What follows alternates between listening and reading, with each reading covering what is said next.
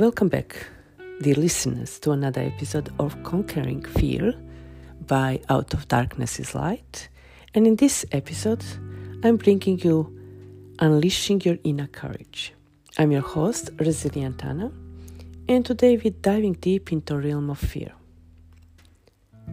We all know that fear is a very powerful emotion that can hold us back from reaching our full potential.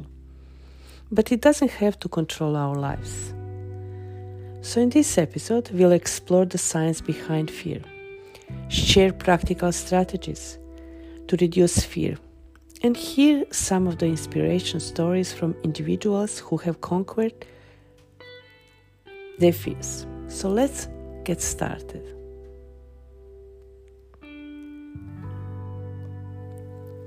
First of all, we have to understand fear. To conquer fear, we must understand it. Fear is a natural response triggered by our brain's amygdala when it perceives a threat. It is an evolutionary mechanism designed to keep us safe from any kind of harm. However, in today's modern world, fear often manifests in irrational ways and limits our growth. As Doctor Sarah Johnson, neuroscience, quoted, fear is a complex emotion that involves both psychological and psychological responses. It activates fight or flight responses, releasing stress hormones like adrenaline and cortisol. So it's important to understand that it's shedding light on the psychological aspects of fear. So now we can explore the psychological side of fear. As Doctor Michael Thompson, psychologist, quote, fear is often noted in past experiences or learned behavior. It kind of repeats itself. It triggers the same kind of behavior. So our brains creates association between certain stimuli and negative outcomes, leading to fear responses even there is no real danger. So what we have to understand? We have to understand how to minimize our fear, how to continue to live our life without fear. So there is some kind of strat- strategies that help us to reduce fear. And we can reduce fear to grip our lives. One of the first strategies is mindfulness and meditation. Mindfulness and meditation have been proven to be effective in reducing fear and anxiety. By practicing mindfulness, we can observe our fears without judgment, and we can cultivate a sense of calm, and that will help us to get rid of this fear. A study published in the Journal of Clinical Psychology found that regular mindfulness practice significantly reduced anxiety levels in participants over a period, for example, of eight weeks. Another big strategy is exposure therapy. Exposure therapy is another powerful technique used to overcome specific fears, especially of phobias. By gradually exposing ourselves to fear situation or object, we can actually minimize our fear responses. In the study conducted by University of California, participants with arachnophobia underwent exposure therapy session. So after just six sessions, eighty percent of participants reported a significant reduction in their fear of spiders. So that means it works. So let's hear some inspiring stories. So one of my friends, she was so afraid of public speaking, especially to speak in front of like a large group of people in any kind of level. It held her back, like both personally and professionally.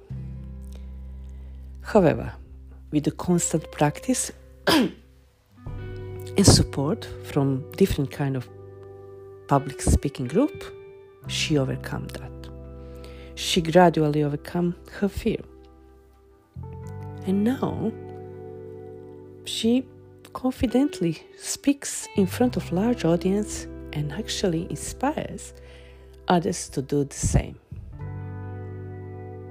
With consistency, with the practice, you can overcome fears too. There is another story of my another friend who was claustrophobic. And claustrophobia used to control his life. He couldn't even ride in lift without panicking. So he chose always stairs. Maybe it is healthier, but sometimes, you know, like if you need to go to the highest level, you actually need to use lift. So he started to use exposure therapy. And through that kind of the therapies, he faced his fear head on. So after many therapies, now in present time, he can actually confidently navigate these small tight spaces, like a small boxes, the lift, without any anxiety. So actually he won.